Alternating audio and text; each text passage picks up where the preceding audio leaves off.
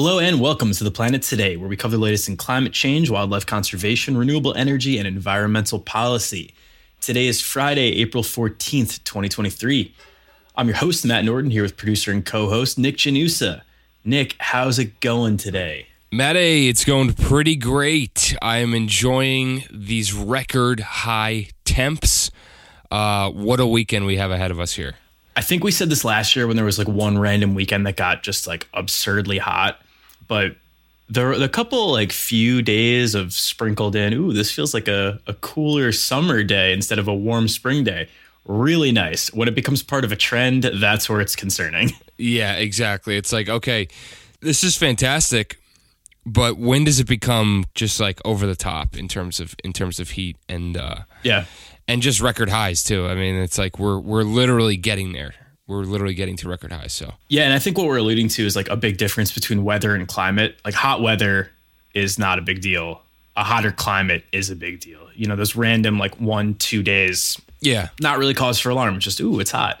Um, once it's record high weeks, months, years, that's where it's a problem. And uh, yeah, we're seeing that year after year, which is not fun. Definitely not. Definitely not. But you know what? We got a lot of fun for you in store in this episode. So stay tuned. We absolutely do. And before we get into that fun, um, breaking news the Colorado River is shrinking. We talked about that a couple weeks ago, maybe a couple months ago at this point. The White House is proposing cutting water allotments to the states that depend on it. So um, that is breaking as we are recording. We will talk about that on next week's show.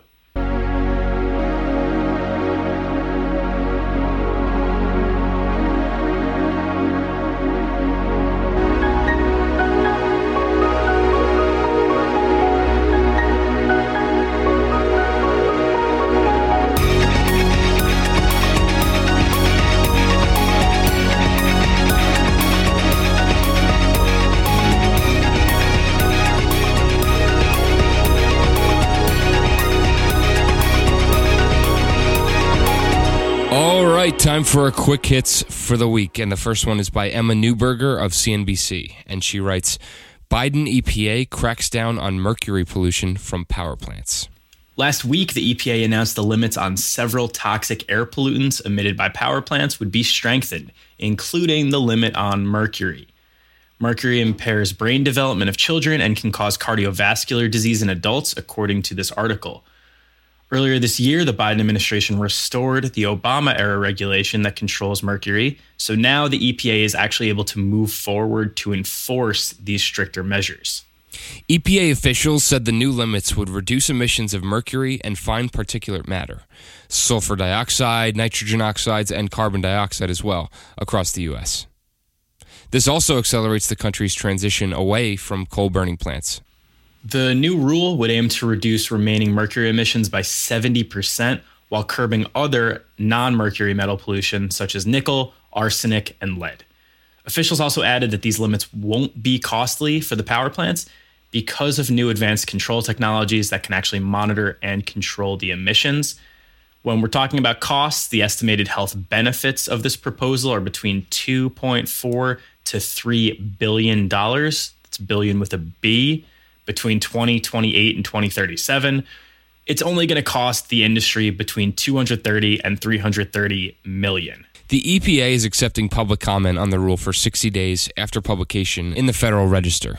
Yeah, if you're excited about this, definitely write to the EPA because look, anytime we bring up environmental news topics, there's going to be people who are strictly concerned with costs. They're not going to care about that 2.4 to 3 billion dollar cost savings in public health benefits what they're going to care about is, ooh, this is going to cost the industry 230 to 330 million dollars. For me, this is a no.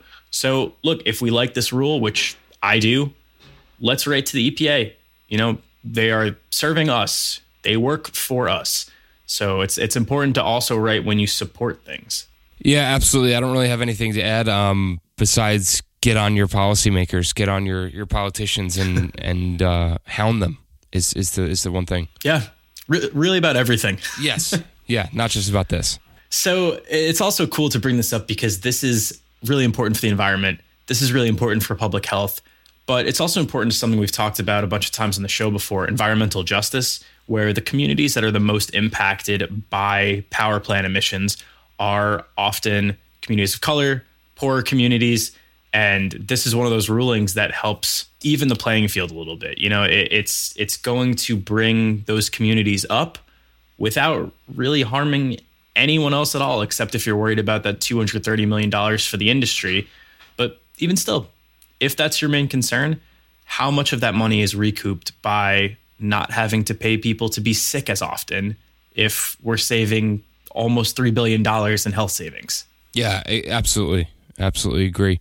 People's health and the health of this country is way more important.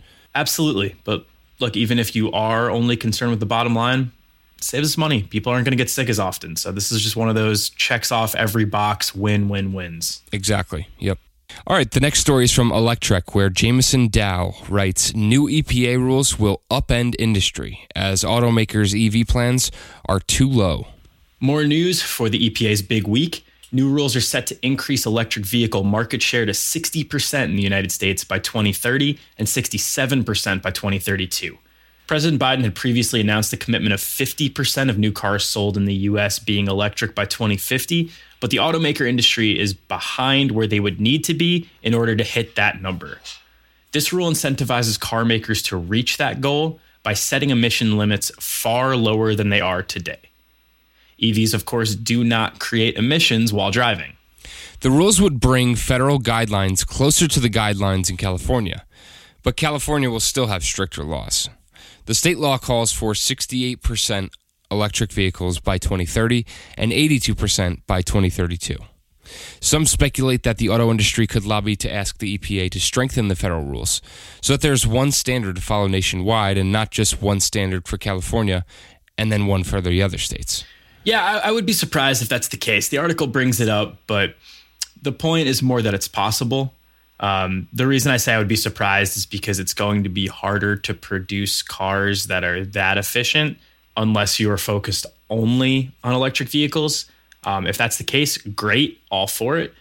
But I, I think that it's going to be difficult for automakers to do that. So I, I would be surprised if they, if automakers were the ones that were lobbying to say no, strengthen the regulations. The the point is that it's also difficult to say we can make all of these cars to sell in 49 states, but California's cars need to be better. You know, it might be mm-hmm. easier, more efficient, more cost friendly for them to just have one make and model that they put out for all 50 states. So we'll see. You know, the industry has supported stronger emission standards recently, and the US general public supports cars being 100% electric by 2030. There was a, a poll that they posted in this article that said 55% of people polled did support that measure. So, you know, anything's possible. but yeah, this would be an exciting rule that would benefit public health, the environment, and ultimately drive down the cost of electric vehicles with more and more being produced. Yeah, and with the infrastructure law helping create more charging stations in rural areas and on highways as well, EVs will be a lot more favorable than they were, you know, let's say 10 years ago. Yeah, and that's a really good point because there are so many people that you know, we've we've all heard somebody say, "Oh, I would love to get an electric vehicle, but I don't know what I would do if I if it wasn't fully charged." That was kind of the big critique. Yeah. Even as recent as 5 years ago. But now we're seeing more and more charging stations pop up at malls, on highways, at libraries, you know, all these public places, supermarkets that people go to frequently and you can charge it there or you could charge it at home. And I remember we did a story might have been late last year or early this year where you had brought up that like 90% of trips that people make can be handled within one charge. Yeah. If the rate is 450 miles and, and even let's shoot low, let's say 350 miles per charge, how often are you driving more than that in one sitting? exactly. Like, and I think the biggest thing is like, people need that security. Like mm-hmm. even though they're not going to be making that trip you know like like like you just said 90% of the time they just want the security of being able to god forbid something happens or you know whatever. Yeah. So w- having those having the infrastructure in place and having those charging ports in a bunch of different places will help. That security get stronger and help people feel more comfortable i think with with taking a you know that that leap to to an EV. So Yeah, yeah, and it's it's a really good point. Security. It's it's the same reason. Like there are a lot of times if I'm going out for dinner and then maybe going out for drinks after, if my phone's at eighty percent and I'm leaving in thirty minutes, I plug it in. Is it ever going to drop eighty percent while I'm like out with friends, not looking at it? No, of course not. But Yeah. I like to just get as much out of it as I can. So yeah, really good point. And something else I'd like to bring up: batteries are getting better. yeah, EVs are getting more efficient. So by the time we're seeing the market share hit this number, we're going to have more chargers, like we just said. But also, in theory, you should have to charge less. You should be able to charge quicker. Everything about this industry is going to look a little bit different in 2030. So, you know, it, it's not the same EVs we're looking at today. And even if it was, they're so much better than they were a decade ago. yeah. Oh, no question. So, just a heads up for the listeners, we are recording on Tuesday this week. So, the guidance for this ruling actually might have come out after we recorded. We will keep an eye on it when the rules are formally announced, if they're formally announced. And uh, yeah, we will do a follow up story on that if needed. Yeah, for sure. All right, let's get into our next one here, and it is titled Climate Change Adding 50 Homers a Year in the MLB, study says, by Seth Borenstein of the Associated Press. I love this story and like not in a climate change is cool kind of way, but in a this is so interesting and so topical with baseball starting last week and the week before. Yeah, not a not a huge baseball fan. I, I enjoy going to a game, but I think it was last week, it was two. Yeah, it was like two weeks ago at this point. two weeks ago. Yeah, Um, so yeah, this is a, a really really cool story to discuss. As you know, opening day was this month. So hotter, thinner air as a result of climate change is allowing baseball to travel further off the bat since 2010. Scientists from Dartmouth College analyzed 100,000 major league games and more than 200,000 balls put into play over the last decade and compared those across weather conditions, stadiums, and other factors. The article explains this by saying when air heats up, molecules move faster and away from each other. So the air is less dense and the balls can fly through it with less resistance. This has resulted in a 1% increase in home run likelihood with every 1 degree Fahrenheit of air warming. This is also only 1% of the home runs hit across baseball. So, changes the MLB has made to the ball, including the size of the stitches, have had more of an impact on number of homers hit. An executive for the Philadelphia Phillies, Dave Dombrowski, said that this lines up with what baseball teams have been seeing. When it's warmer, the ball travels more, and they now have scientific evidence to back that up. Home of the Chicago Cubs, Wrigley Field has the most warming homer friendly confines. Wrigley also still hosts a lot of day games, as the article points out, so it's going to be warmer during the day. That's why you're going to see more home runs there. Mm-hmm. For Tampa's Tropicana Field, home of the Rays, there was no major difference from heat. The Trop is also the only full time domed stadium in Major League Baseball, so you shouldn't see much of an impact there, if at all. Yeah. The average U.S. temperature in June, July, and August has increased by more than 2 degrees or 1.1 degrees Celsius in the last 40 years, according to NOAA. In the worst climate models, there would be about 192 more home runs hit per year by 2050 and 467 by 2100. In climate models closer to the path we're currently on, we're looking at 155 extra homers per year by 2050.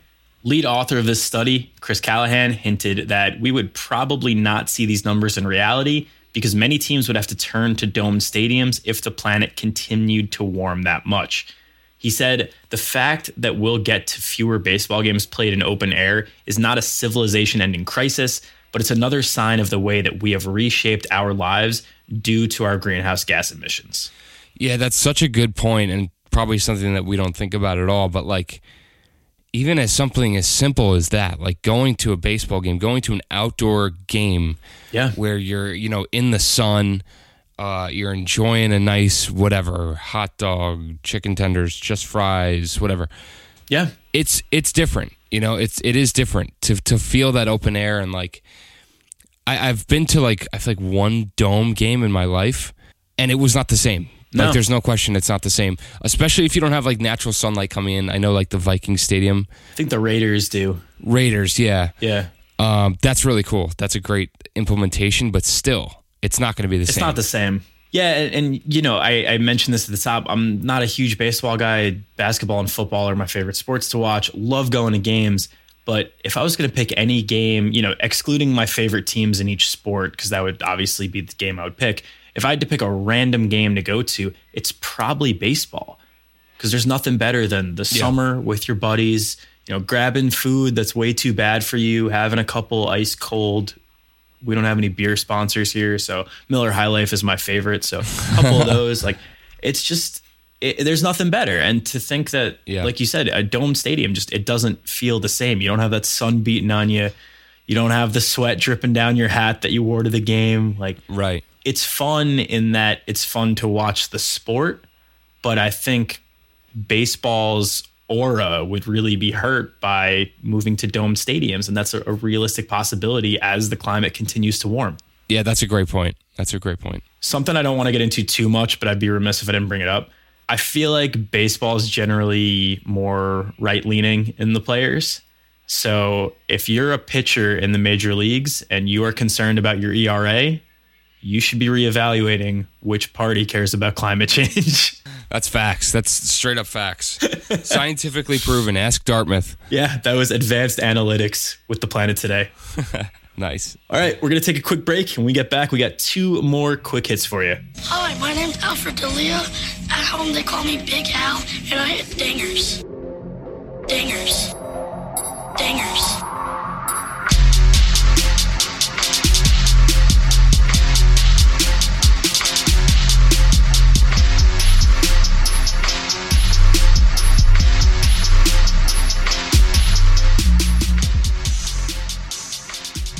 Today's episode of The Planet Today is brought to you by Vala Alta. Vala Alta's everyday handkerchief is a high performance daily use handkerchief designed to help minimize your impact. Made in the United States from sustainably sourced Irish linen, capturing the material's historic craftsmanship and natural antimicrobial properties, handkerchiefs perfectly balance softness with durability and absorbency with rapid drying. Ideal for functional use in all settings, from the outdoors to routine encounters, their small and lightweight design makes one a must carry for wherever life takes you. Build your own bundles from limited edition colors at valalta.co and save 15% with code TPT at checkout. That's V A L A A L T A dot co and code TPT.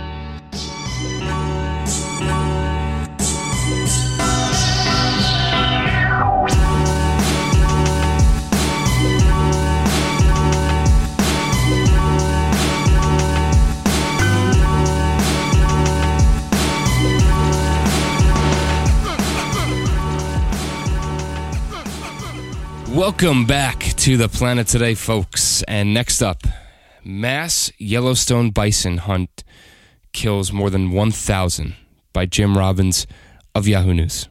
This is a sad story that unfortunately comes as a result of a harsh winter in Yellowstone National Park this year, where large portions of the park's bison herd moved to lower elevation and out of the park to find food and warmer weather. As a result, state and federal officials sanctioned hunting of the animals and culled roughly 1,500 of the 6,000 member herd. Killing these bison was approved because 60% of the animals carry a disease that can infect cattle and cause cows to abort their calves. Bison are a tourist attraction and are an important part of Native American culture. So, this hunt specifically was conducted mainly by eight indigenous tribes. The hunt has also caused more criticism than previous hunts because it resulted in 1,530 being removed from Yellowstone. Hundreds more were sent out of the park to either slaughterhouses or to a quarantine site until they're ruled healthy.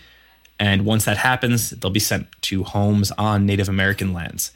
Another 800 bison have been captured to protect them from being hunted. But the, the thing that's interesting here is the laws state that once a bison leaves Yellowstone, it instantly becomes the responsibility of the state. Yeah, part of the reason this hunt was so large in number is because the last three years saw very light bison migration. This was one of the first major migrations in a while. Park managers are now making sure that the bison population remains above 3,500 to maintain genetic diversity. With a new group of calves this spring, the population should be around 5,000 individuals. Yeah, so long story short, as long as this all goes according to plan, there's more than enough to maintain genetic diversity and help repopulate the bison population in, in a healthy manner. Um, th- this is just a tough one because you know you're seeing they're encroaching on livestock and carrying a disease, and this is where that human nature conflict that we talk about five stories a week it, it just it shows up in in various different ways every time um, this article points out how some of the critics of the hunt note that there's never been an outbreak of brucellosis infection among Montana's roughly 2 million cattle that could be traced to Yellowstone bison. If cattle were to become infected with the highly contagious Brucella abortus bacteria, it would result in a lockdown of the animal, basically because the disease passes mostly through birth of calves can also spread from animals to people, mostly through consumption of raw dairy, but it has the potential to become airborne, even if that's unlikely. Vaccines against brucellosis are hard to distribute and aren't efficient enough to safely protect the park's bison. Even if they were vaccinated, elk are also infected with this bacteria and can reinfect an immunized bison. So basically, something they had to do, as unfortunate as, as it sounds and as unfortunate as it is, it's to protect you know the rest of the bison and keep those populations high and um, healthy. Yeah, and, and you know, it, it's a really good point that you bring up that it's unfortunately necessary. Wildlife management is so difficult, especially when you see a species like this where there used to be, I think, 1.8 million bison in the US back at, at the turn of the century in 1900. And I'm sorry, I said 1900, it was 1800. Um, American colonialism, we decided we were going to keep expanding west. And there were these people that were different from us, the Native Americans. And we found that this was extremely important to them and decided to assert dominance by hunting bison for sport. Yeah. You know, there's there's plenty of pictures documenting hundreds or thousands of bison skulls just being piled up. Like they weren't being used for anything. They were just us showing what we Trophies. could do. Yeah, exactly. So for an animal like that, that means so much to this country and to the people who were here before this country. I, I think it's, you know, I, I guess like American nature to root for it. We want to see the bison succeed. It's our national mammal as of I think six years ago, seven years ago now. So we want to see the bison population do well. So when we see 1,500 bison removed from the park, 1,000 killed, it's upsetting, it's jarring, it's disappointing, but it's important to remember that this is important for long-term survival of of the calves. Yeah, absolutely. I mean, you have to put the mass over the a few. Yeah, 100%. So this article goes on to talk more about the relationship between bison and Native Americans, and I would definitely recommend checking it out. It's super interesting. It's also important to note that Interior Secretary Deb Haaland is the first Native American to serve in a presidential cabinet. And she recently announced $25 million to help conserve and restore the bison herds across the American West. So, something I am looking forward to hearing is what's coming out of the Bronx Zoo over in New York, where, you know, it was founded as the American Bison Society, turned into to the Wildlife Conservation Society. That organization has released genetically pure bison into the wild starting right after I worked there. So it must have started back in 2017 now. You know, they've been breeding these genetically pure bison and releasing them into the wild. So those are going to be amazing for for like bolstering genetic diversity and not interacting with cattle as much. So Yeah. you know, th- this is a tough story, but all that's to say, not all hope is lost. We're not going to have almost 2 million bison the way we were, but I think the bison is so deeply loved and cared for that I don't think we're going to lose them. Yeah, agreed. There's they're they're in good hands. Uh, the people that are in charge of wildlife conservation, I give you all the credit in the world. It's not easy work. Uh, you know, sending this many bison to be basically killed. Can't imagine that's an easy decision. So, all right, our last quick hit of the week is by Soumya Karlamangla and Shawn Hubler, and they write. Tulare Lake was drained off the map. Nature would like a word. For the New York Times. So, a few episodes ago, we talked about how California's drought was temporarily fixed by a very wet winter, but it could lead to some major problems for the state's environment with high flood risk. I remember the, the tagline was Water Woes Remain. Yes. So here's one of the major examples of those water woes located in the Central Valley of California, which used to be the largest body of fresh water west of the Mississippi River. It was dammed and drained to be used as farmland by the mid 20th century, but this year, Tulare Lake has resurfaced. In the past three weeks, 30 square miles of farmland has been transformed by the precipitation and rising seas. Kings County's 152,000 residents and $2 billion agriculture industry have all been impacted by what the authors call a slow motion disaster. And if Tulare Lake continues to get wider and deeper, there's an increasing risk that entire crop harvests will be lost and homes and businesses also destroyed. The past three months have seen California hit by atmospheric rivers, which come with heavy rains and floods.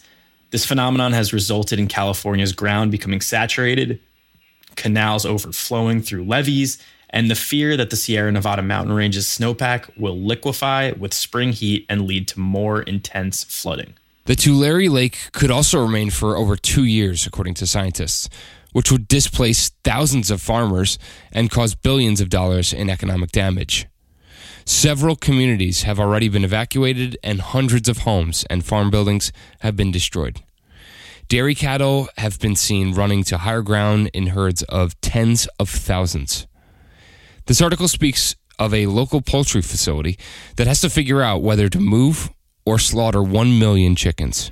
Yeah, the impacts here are tremendous, and it goes to more than just humans, it goes to more than just the homes and when you think of the farms and think of the crops, you know, there, there's animals here too. And whatever you want to say about farming, like even if those chickens were going to grow up to turn into food, it still sucks that this is the way that some of them might die. Like this is a a really difficult thing that we're seeing.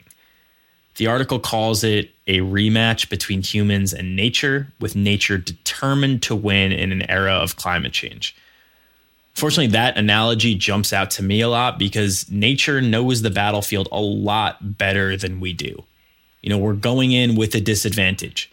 Those dams, those levees that were made by us to prevent flooding, they don't mean as much if the amount of flood water changes.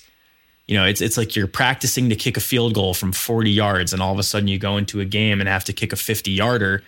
That's not what you signed up for. Mm-hmm. And it's the same process, but you might not have the leg strength to do it. In this case, it's the same process of, of dams and levees, but we might not have dams and levees that are strong enough to contain this much water. So, in this case, the authors write that stormwater runoff has no natural place to drain, and experts say there's no easy way to send the water elsewhere to be used for irrigation. Lake Tulare dates back to the Ice Age, but the landscape is now one of the most heavily engineered ecosystems in the U.S with dams, farms, and cities built along hundreds of miles of levees and canals. Lake Tulare is basically a 790 square mile bathtub, which the article points out is the size of four Lake Tahoes. Snowmelt from the Sierra Nevada mountains submerged about 130 square miles of this region in 1983, and it caused $300 million in damage. The water took two years to clear. What we're now seeing is much more than that in a region where the population has doubled. This can also impact our wallets as consumers, even if we're not impacted locally, because the crops grown here include nuts, tomatoes, and Pima cotton. They're already rising in value with inflation, but with lowered supply due to snowmelt based flooding, this is something that's going to impact the entire world. And I think something that this article does really well is remind readers that there are real people behind these words and behind these numbers. The authors tell first person stories of people living nearby with water essentially everywhere. So, look, I, I know that we say this every week to check out the articles if you're curious in this. This is something that'd be really important to, to dive into and remember that all of these stories we talk about, whether it's you know tornadoes last week, flooding several weeks back. Like mm-hmm. every statistic is a person. Yeah, absolutely. Great point. And we should also bring up the article's silver lining. Birds that once wintered at Tulare Lake are now returning. So the region has seen increased amounts of ibises, blackbirds, and American coots. yeah, it's it's important to bring up nature's resiliency. Um, something we talk about with climate change often is like, if we don't solve this, the planet is doomed. Yeah. Uh, in some cases, some species won't survive, but like the planet's going to be fine. It, it's us that are screwed. You know, this is something we're seeing where people are really heavily impacted by this, and birds are are coming home. So Yeah. the planet will be okay. It's it's us. If we want to continue living on Earth happily and comfortably, got to fight climate change. Yeah, absolutely. Well said. And like, uh, just another example of like, you think something is good, like we like California getting so much rain uh, last month, and then you just you hear this story and you're like, God, like what? I, like you just don't know what's what anymore. I don't know. I, like extreme weather is just not good no matter what. So Yeah, and climate change is going to make all of those extremes more extreme. yeah, yeah, definitely. All right. If you don't have time for anything else, go click on the article and check out the pictures. They were extremely jarring, but really put this whole thing into perspective. But with that, that's it for this episode of The Planet Today. We will be back on Monday for this month's interview with special guest Claire Santa Coloma. Until then, please go give the show a five star rating and review wherever you can and follow our socials at Planet Today Pod. You can also follow me on Twitter at Matt Norden. Nick Janusa produces our show and makes all the music you hear throughout. Nick, where can people hear more of your stuff?